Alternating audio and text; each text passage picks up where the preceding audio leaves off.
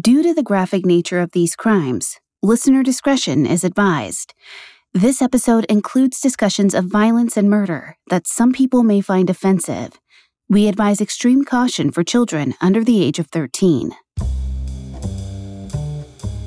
If you asked Judith Johnson how her boyfriend Lee Morgan was going to die on February eighteenth, nineteen seventy-two, she probably would have blamed the weather. The blizzard was just getting started as Lee drove Judith's car through the Bronx, but ice already coated the cobblestones.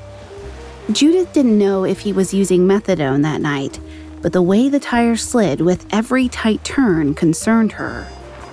Seeing the mounting snowdrifts outside, she wished she was safe at home in New Jersey.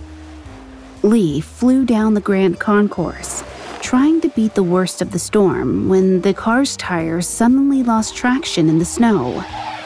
For one brief moment, Lee felt like they were floating, the car sliding gracefully across the pavement. Then, they hit the curb. It took a moment for the storm outside to come back into focus.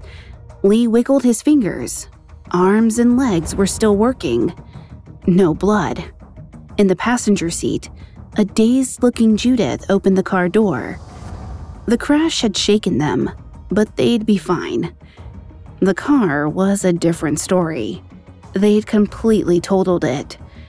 They both doubted a tow truck could get through the icy streets, so Lee and Judith went onward to Slugs, Lee's trumpet in hand. When Lee came in the door at Slugs that night, his bandmates remembered he looked bewildered. He ran to the bathroom, sick with adrenaline and anxiety. He couldn't believe how lucky he was. It was like he cheated death. But Lee didn't realize that death didn't wait for him out on the snowy streets. It was already inside Slugs. And that night, death would find Lee Morgan.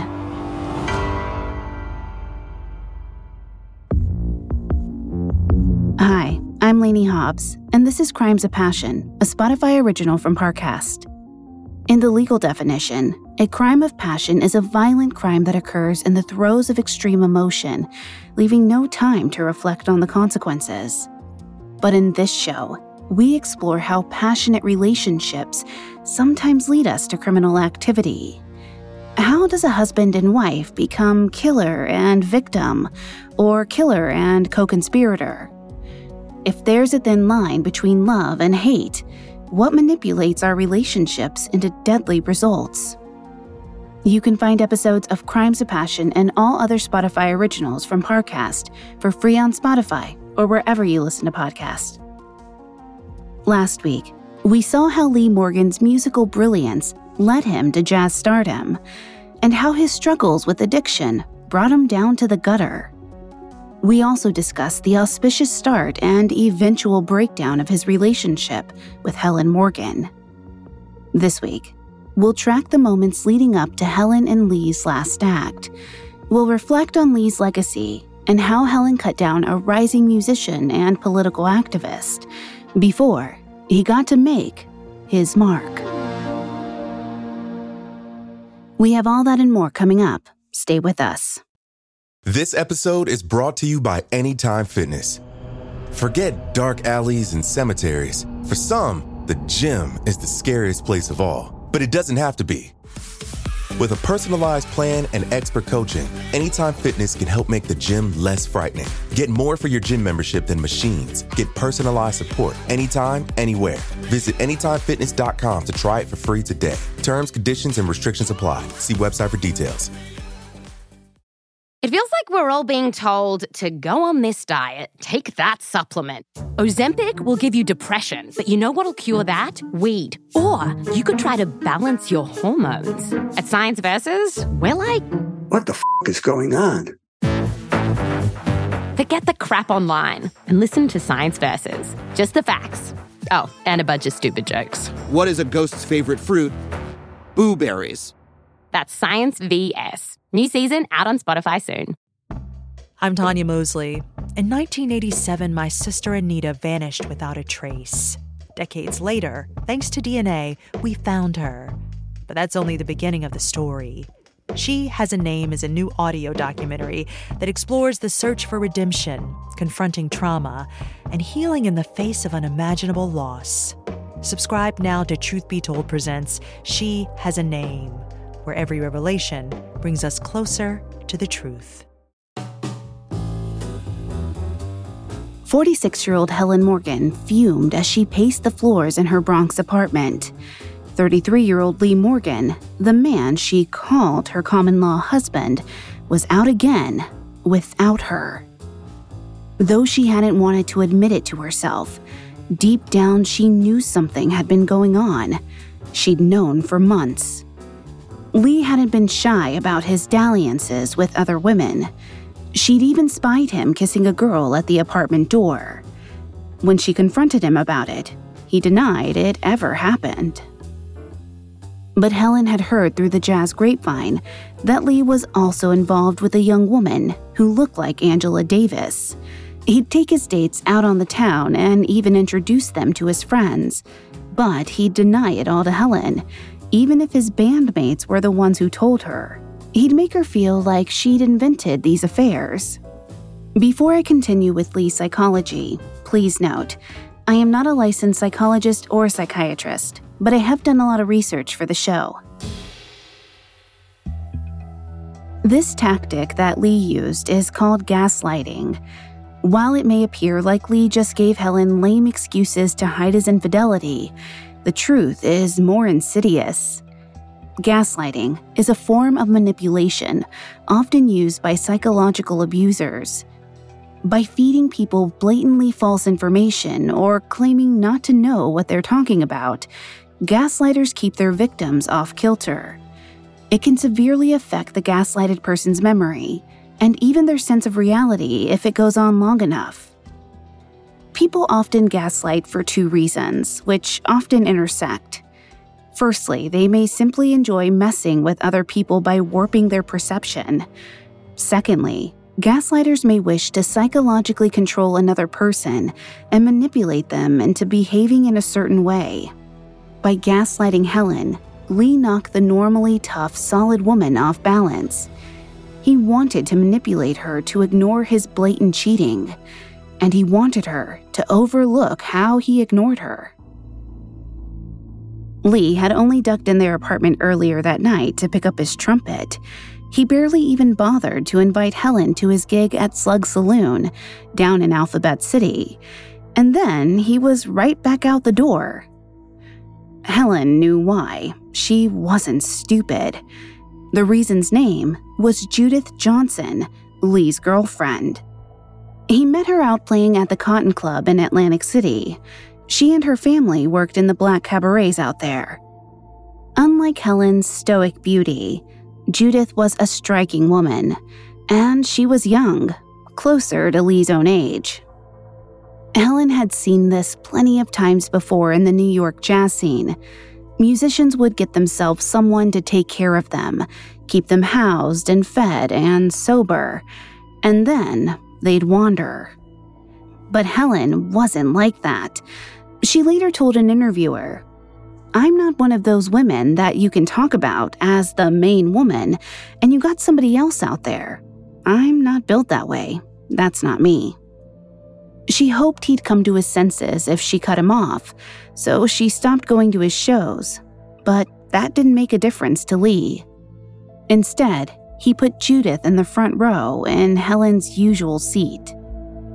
Helen and Lee's common-law marriage had developed as a codependent relationship, and now that it was breaking apart, Helen felt angry enough to lash out. Simply put, codependency is a toxic relationship style, not a mental illness or emotional disorder. One partner takes on the role of caretaker, and their world revolves around their counterpart's health and happiness. Helen took care of Lee, giving up her individual identity to become a motherly force in his life.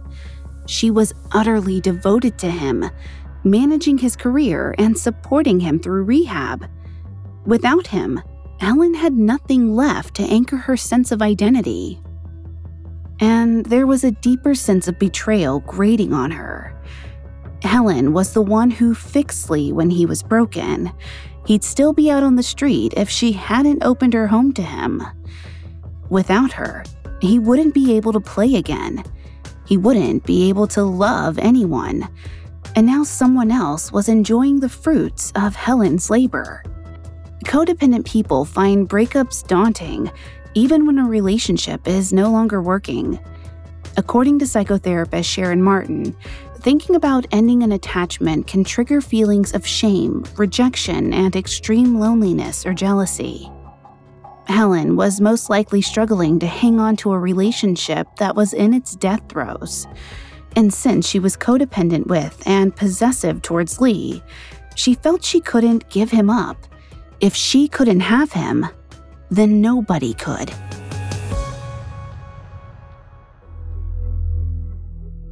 On Friday, February eighteenth, Helen spoke with a friend at her apartment about her relationship with Lee.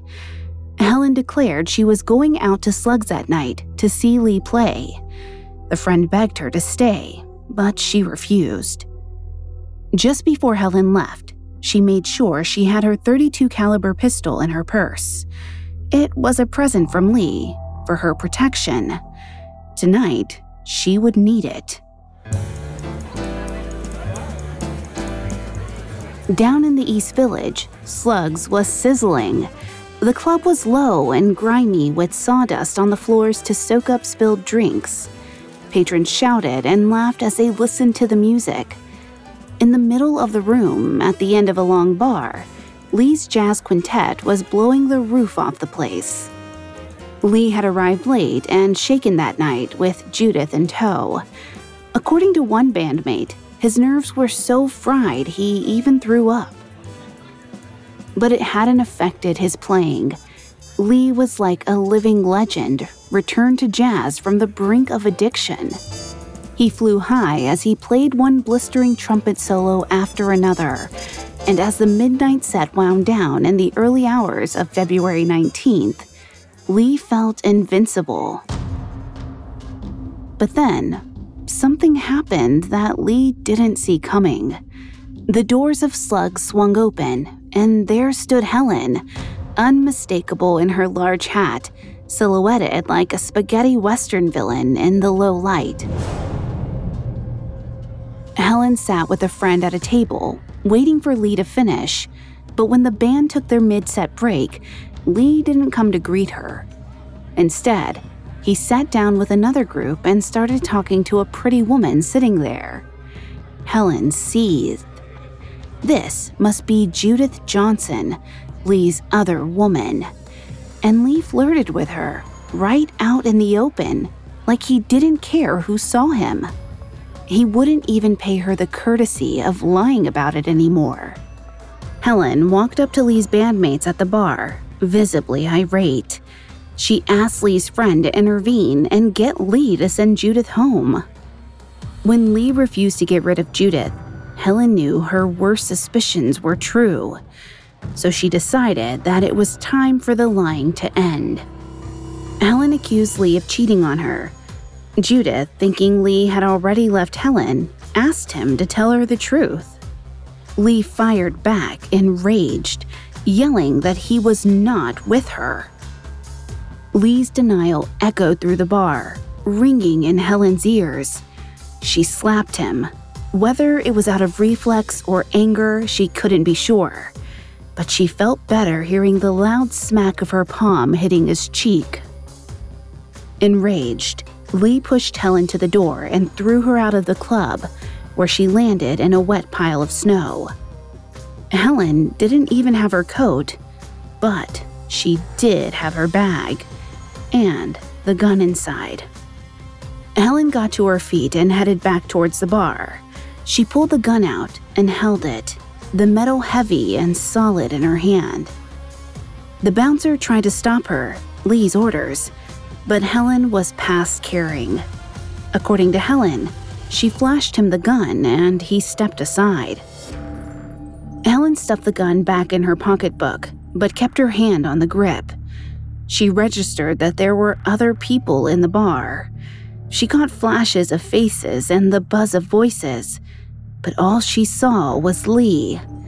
She walked right up to him, her hand on the gun in her bag, and when he turned to face her, she remembered the rage in his eyes. He was angry with her, when by all rights she was the one who should be mad. She'd sacrificed everything for Lee, put him up when no one would, got him playing the trumpet again, and this was how he repaid her? With a new girlfriend and public humiliation. But she wasn't done. If he wanted a scene, she'd make a scene, one he'd never forget. She pulled out the gun, pointing it at Lee. He lunged at her, hands outstretched to grab the weapon from her hands. His eyes blazed with anger as they struggled over the weapon. Helen broke free of Lee's grasp and raised the gun, aiming it right at his heart. And before she could think, she pulled the trigger. Coming up, we'll see the aftermath of Helen and Lee's deadly love. Imagine living with a secret so big that if anyone ever found out, it would change everything. Imagine carrying that secret with you every day, desperate to one day get it off your chest. Do you think you could take a secret like that to the grave?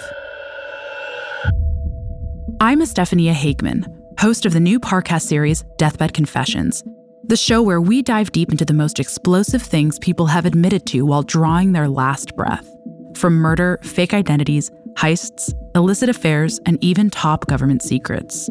This season on Deathbed Confessions, we investigate cases like Frank Thorogood, the construction worker who claimed that the drowning of Rolling Stones founder Brian Jones was no accident. Margaret Gibson, a silent film actress who, while dying of a heart attack, confessed to one of the most famous unsolved crimes in Hollywood history. And ex-C I A officer Howard Hunt, who on his deathbed confessed to playing a role in the assassination of President John F. Kennedy. Deathbed Confessions is a Spotify original from Parcast, airing episodes weekly starting July twenty-first. Follow and listen to Deathbed Confessions for free on Spotify.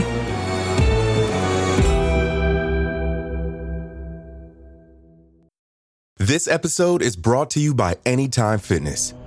Forget dark alleys and cemeteries. For some, the gym is the scariest place of all, but it doesn't have to be. With a personalized plan and expert coaching, Anytime Fitness can help make the gym less frightening. Get more for your gym membership than machines. Get personalized support anytime, anywhere. Visit anytime fitness dot com to try it for free today. Terms, conditions, and restrictions apply. See website for details. Now, back to the story. Saxophonist Billy Harper remembered standing at the bar when he heard the gunshot. He and the rest of the quintet were taking their break when Helen came back inside Slug's saloon to settle her score with Lee. He recalled hearing a noise, kind of like a pop, that cut through the din of the bar.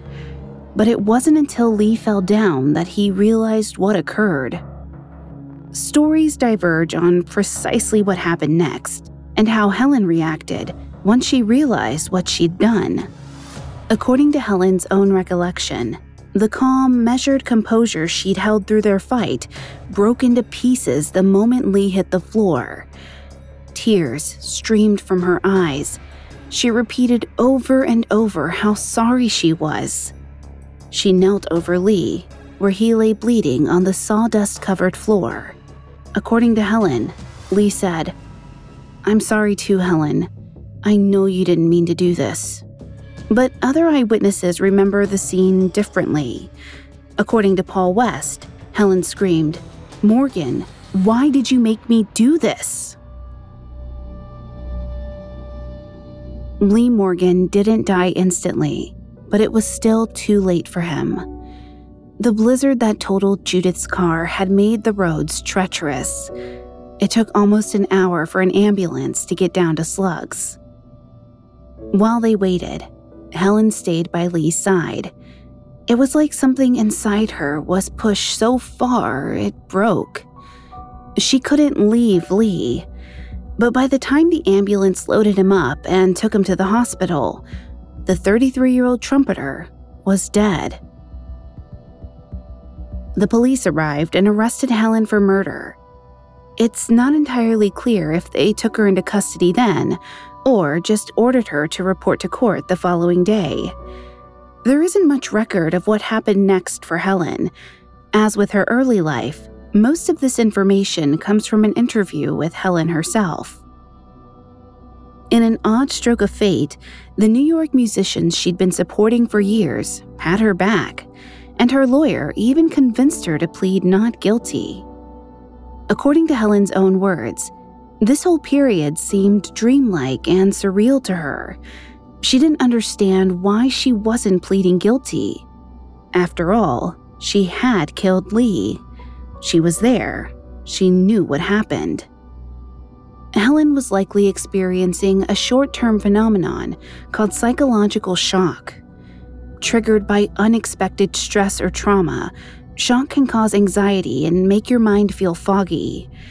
Many people also have the sensation of being disconnected from things happening around them, like they're watching a movie of something rather than living through it. Between the murder, her arrest, and going to jail, it probably took days for Helen to feel normal again. While Helen awaited her fate in New York, Lee's loved ones mourned in Philadelphia. On Friday, February twenty-fifth, nineteen seventy-two, hundreds of people in long black winter coats and dresses descended on the Church of the Advocate. Over a thousand people came to pay their respects to Lee during the day, and a thousand more packed into the church that night for the funeral. There were performances from New York and Philadelphia jazz giants. Friends shared poems and memories. In his eulogy, Lee's friend Ed Williams said his life was like, quote, the flight of a bird who had reached his highest altitude in life, and then he fell. His wings were broken. The shock and sadness was palpable all the way up to the rafters. The jazz community had lost its prodigal son just when he'd returned stronger than ever. Back in New York City, the police sent Helen to Rikers Island to await her trial. After a few weeks, when her appointed lawyer only paid her one visit, she realized that she was on her own once again. Just like when she'd first come to the city, the only one who was going to help Helen Morgan was her own self. So, she fired her lawyer shortly before the trial. Not much record of the trial and sentencing survives, as her case file seems to have been taken out of the county clerk's office. But we know that she was convicted of second-degree manslaughter. She reportedly only served two years and was released on probation. After serving her time, Helen Morgan found herself almost alone in the world. While she still had her mother and some friends kept calling her, the one person she needed to survive, the source of her happiness, was dead by her own hand.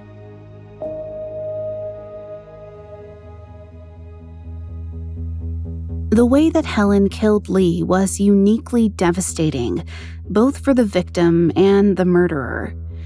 For instance, men commit the vast majority of interrelationship homicides. According to the National Resource Center on Domestic Violence, between nineteen eighty and two thousand eight, around forty percent of murdered women were killed by their partner. Conversely, only four point nine percent of male murder victims were killed by a lover. And Helen's method of killing in a moment of anger is also uncommon for women. According to one two thousand one study, women who kill their husbands are likely to have suffered physical abuse at their hands. As far as we can tell, this didn't happen in Helen and Lee's relationship. In another study from nineteen ninety-five, researchers Patrick A. Langan and John W. Dawson examined over five hundred spousal homicides across the country. They found that forty-four percent of the female killers they studied had killed in response to their husband's violence. Only ten percent of men did the same. Over the years, both researchers and courts have found that most women who kill their partners suffer from a disorder called battered women syndrome. In the late nineteen seventies, psychotherapist Lenore Walker first identified this issue. Walker argued that women suffering from domestic abuse can sometimes follow a behavior pattern similar to post-traumatic stress disorder. Their brains develop it after an extended period of navigating cycles of abuse. According to most studies, suffering prolonged abuse and the fear for their lives are what drive women to kill. But as far as we can tell from the information we have, Lee didn't physically abuse Helen. She was incredibly devoted to him, but there's no evidence that she built that devotion on the threat of physical violence, so something else must have happened in Helen's mind. A two thousand seventeen study took a look at intimate partner homicide in Australia, focusing specifically on cases where the couple did not experience violence before the murder. In these instances, forty percent of offenders killed their partners due to jealousy over a romantic rival. However, these again were all committed by male perpetrators. Helen's rage is not unique. Countless women in heterosexual relationships experience jealousy, anger, envy, and doubt over a perceived romantic threat. But Helen took it a step further than most women. Though it's not clear precisely what may have triggered Helen, it's possible her response was rooted in past trauma. In last week's episode, we talked about Helen's pregnancies at age thirteen and fourteen, possibly as the result of abuse. She had also worked as a drug runner in the nineteen fifties. She definitely had pain and hardship in her past. But it's unclear whether she had a formal diagnosis, like what we understand now as post-traumatic stress disorder. And while this might provide some context to her mental state, it ultimately doesn't absolve her. The jazz community felt shattered by Lee Morgan's death. Many of his friends felt bewildered, not only because Lee was gone, but because Helen was the reason why. Lee's friend and band member, saxophonist Benny Maupin, said in an interview that he had trouble finding a sense of closure. He was in San Francisco, recording with bandleader Herbie Hancock when he got the call that Lee was dead, and Helen was his killer. As Benny put it, he hadn't just lost Lee, he lost two friends that night. He remembered Helen as a warm, loving person. He found his image of her almost impossible to reconcile with the news coming in from New York. Though it took years, Benny ultimately forgave Helen. He blamed the incident on a reaction to something in Helen's past. As he put it, that was temporary insanity. When she killed him, she killed herself. Up next, we re-examine Lee's legacy. Now, back to the story. In nineteen seventy-two, Lee Morgan felt set to make his mark on the world. The jazz community in New York and Philadelphia already knew of his talent. But now, ready for a fresh start, Lee was at the precipice of an incredible rise to fame. And beyond that, for the first time, Lee was getting involved. In his new dedication to jazz, he saw a niche that needed filling in the intersection of jazz music and civil rights activism. Jazz music has always been a language for change. It is truly an American genre, growing out of the mixed traditions of New Orleans in the early twentieth century. At the time, New Orleans was home to many musical cultures coming out of Europe because of the city's history as a former French colony. Musicians in New Orleans started mixing these European styles with those of Black Americans. Enslaved people had brought musical instruments and traditions over from Africa, and especially West Africa. Black and Creole musicians in New Orleans were then soon incorporating elements from the blues with popular styles like ragtime and large brass bands. Many musicians who were not classically trained introduced improvisation into the art form, and jazz was born. By nineteen seventeen, it had spread across the country. That year, the original Dixieland Jazz Band cut the first ever jazz record. It was a hit. From its earliest days, music born out of Black American traditions became a vehicle for their fight for freedom. In nineteen thirty-nine, jazz singer Billie Holiday shocked audiences with the song Strange Fruit, a musical poem decrying the lynching of Black people in the South.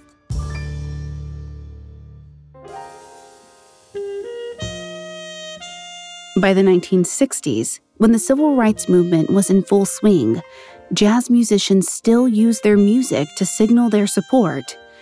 Jazz singer Nina Simone released Mississippi Goddamn in nineteen sixty-four to respond to the murder of four little girls in the Birmingham church bombing.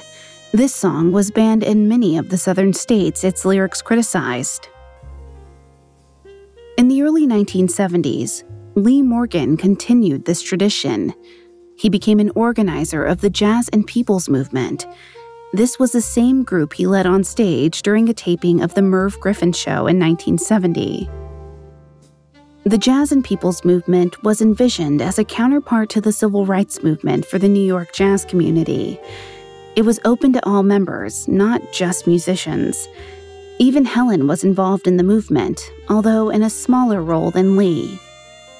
Lee's two goals for the organization were to address representation and economic disparity among Black jazz artists. Firstly, he wanted more Black jazz musicians featured on network shows. At the time, Black representation of any kind on the main networks was severely lacking. In nineteen seventy-three, three years after Lee stormed the Merv Griffin Show, only six point three percent of their shows featured Black actors or presenters. Back in nineteen seventy, after the protest, there was a slight increase in programming, and Lee and other organizers were interviewed on huge talk shows like Dick Cavett and even Ed Sullivan. If Lee had lived past thirty-three, it's possible he would have expanded these efforts or become directly involved with other civil rights causes. It is certain that if he had more time, he'd spend it cementing the legacy of jazz as the most pure American art form. Near the end of his life, Lee began to call jazz Black classical music. As Lee said in an interview, "I don't even like the word jazz, really. I think it's a bad word. It's not a word that we made up. It's a word that we were told what it was." In the nineteen seventies, jazz was on a decline. It was no longer considered popular music, overshadowed by rock and roll and soul music. And as such, Lee was afraid that if he did nothing to stop it, jazz would fade away into obscurity. Instead, according to him, jazz should have been treated the way Western classical music was, like Beethoven and Bach. In nineteen seventy, Lee spoke to a music magazine called Downbeat about his love of jazz and his hopes for its future. He compared his own situation with Leonard Bernstein, the talented composer and conductor of the New York Philharmonic Orchestra. He said, "See, Leonard Bernstein plays to a minority audience too, because everybody can't like symphony orchestras. But symphony orchestras are subsidized, and jazz should be subsidized. This is the only thing from America. The United States ain't got nothing else but what we gave it, man." He argued that, like classical music, the American government should foster and financially support jazz, but both types of music were treated vastly differently. He said, "Maybe this music of ours isn't meant for the masses, but he's held as a great conductor, and he lives in a penthouse, and he's rich, and he conducts the New York Philharmonic in Lincoln Center. And Coltrane had to be playing in Slugs. That's the difference." Though Lee wouldn't live to see it, his dream wasn't far off from coming true. Later in the nineteen seventies, formal jazz courses and programs began to be more commonly offered at universities. Lee's contemporaries from the New York scene were brought in to lecture and perform. Today, Lee's dream has been partially realized. Federal programs like the National Endowment for the Arts give awards to a jazz legend every year, and independent organizations like the Jazz Foundation of America both foster a love of jazz and support musicians. Currently, they're hosting a fund to financially support musicians out of work due to the COVID pandemic. Perhaps Lee could have played an instrumental role in the movement for jazz preservation. He may have even played a role in developing the next generation of new jazz talent. In nineteen seventy-one, Lee started teaching teenage players at the Jazzmobile Project, a program run by the Harlem Community Council. At first, this program exposed young Harlemites to jazz. Eventually, it grew to include regular concerts and music courses. Lee felt it was a mission to impart everything he knew about playing jazz and the blues. But Lee didn't stop there. He also lectured his young students on making a living in the music business. He shared his own hard-earned business savvy and the things he didn't know about contracts and ownership at their age. Under his watch, the next generation of jazz musicians would not be exploited the way he and his colleagues were. And Lee's focus on supporting up-and-comers extended to his own band. When he got clean from heroin in the early nineteen seventies and put together his own lineup, Lee encouraged every member to try composing music. Around this time, he expressed frustration with his own style and looked for a new sound. He saw his young bandmates' compositions as a way to find a new direction for his music. He told a friend, "Man, I'm tired of that bebop, hardbop stuff. I've been playing that for over twenty years. I want to go in some new directions." Just before he died, Lee Morgan made his first steps in the new direction he was looking for. It combined his search for new musical forms with his newly revitalized interest in Black civil rights, and his inspiration came from an unlikely place. In nineteen seventy, three prisoners at Soledad Prison in California attempted an escape during a trial. Four people died in the ensuing shootout. Angela Davis, a professor, activist, and Black Panther associate, was immediately wanted by the F B I for her alleged involvement. The government charged her with providing the guns used in the escape attempt and soon arrested her. Like many Black community members and activists, Lee believed the government's case against Angela Davis was thin, so he asked his bandmate Jimmy Merritt to write a piece in support of her.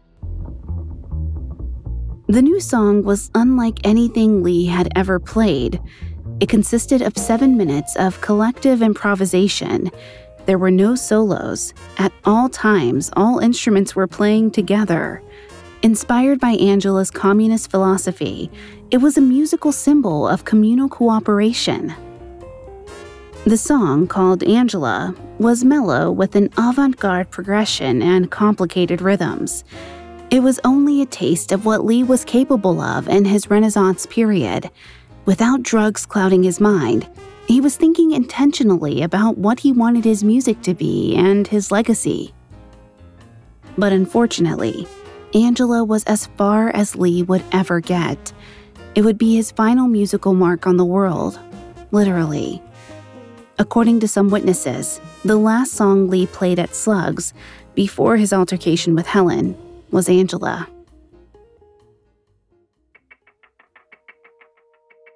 The aftermath of that night at Slugs was devastating for Helen. After she served her jail time, she practically disappeared. The woman who once cut a figure on the streets of Hell's Kitchen, with her smart dresses and tough attitude, became a wallflower, shrinking into the crowd. It was like Helen was a different person. She grew deeply depressed in jail. As her son later recounted, it was as if she wished she had shot herself rather than kill Lee. She was tortured over what she'd done, and when she got out around nineteen seventy-four or nineteen seventy-five, she couldn't stand the noise, the lights, the music of New York City. Perhaps it reminded her too much of her life before the murder. so Helen packed her bags and moved back to Wilmington, North Carolina. She lost touch with most of the New York jazz scene. She took care of her aging mother and became involved with the local church. She learned to be quiet. Helen continued living like that for more than a decade, until she took a Western civilization class through Shaw University in nineteen eighty-eight. There, she met Larry Rennie Thomas, and after years of convincing, she finally sat down with him in nineteen ninety-six to tell her side of the story. In the interview, it's abundantly clear that what Helen did to Lee destroyed her. She talked about struggling with her relationship with him, sometimes seeing him as a partner and other times like a possession. But from the moment she pulled the trigger, she knew she had made the biggest mistake of her life. In February nineteen ninety-six, a month after she spoke to Larry, she passed away, marking the end of a jazz history chapter.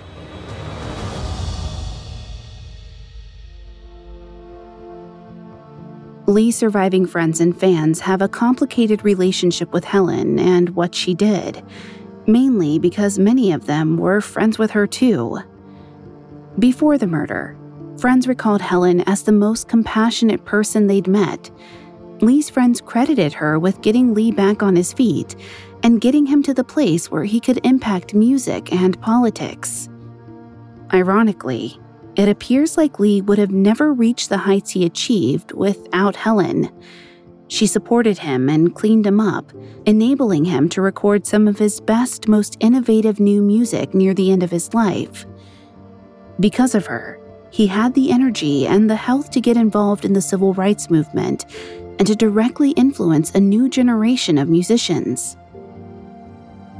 Helen put Lee on the trajectory to greatness. Perhaps, given a few more years, his name would be as recognizable as Miles Davis. But in the darkest irony, the very hands that set him on his path cut his journey short. While he was alive, Lee possibly had an inkling that he'd only have a limited time on Earth. He discussed musicians Clifford Brown and John Coltrane, both of whose lives were cut short. He remarked in an interview, "Every time I heard Clifford, and now when I hear Train, I get the impression that the doctor told them, you've got to play everything you know today, because you won't get a chance tomorrow."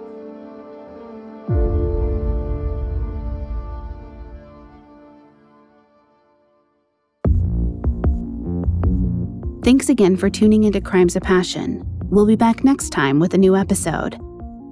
For more information on Helen and Lee Morgan, amongst the many sources we used, we found Tom Pritchard's book, Lee Morgan, His Life, Music, and Culture, and Larry Rennie Thomas's book, The Lady Who Shot Lee Morgan, extremely helpful to our research. You can find more episodes of Crimes of Passion and all other Spotify originals from Parcast for free on Spotify. We'll see you next time, when true love meets true crime. Crimes of Passion is a Spotify original from Parcast. It is executive produced by Max Cutler, sound designed by Trent Williamson, with production assistance by Ron Shapiro, Carly Madden, and Freddie Beckley.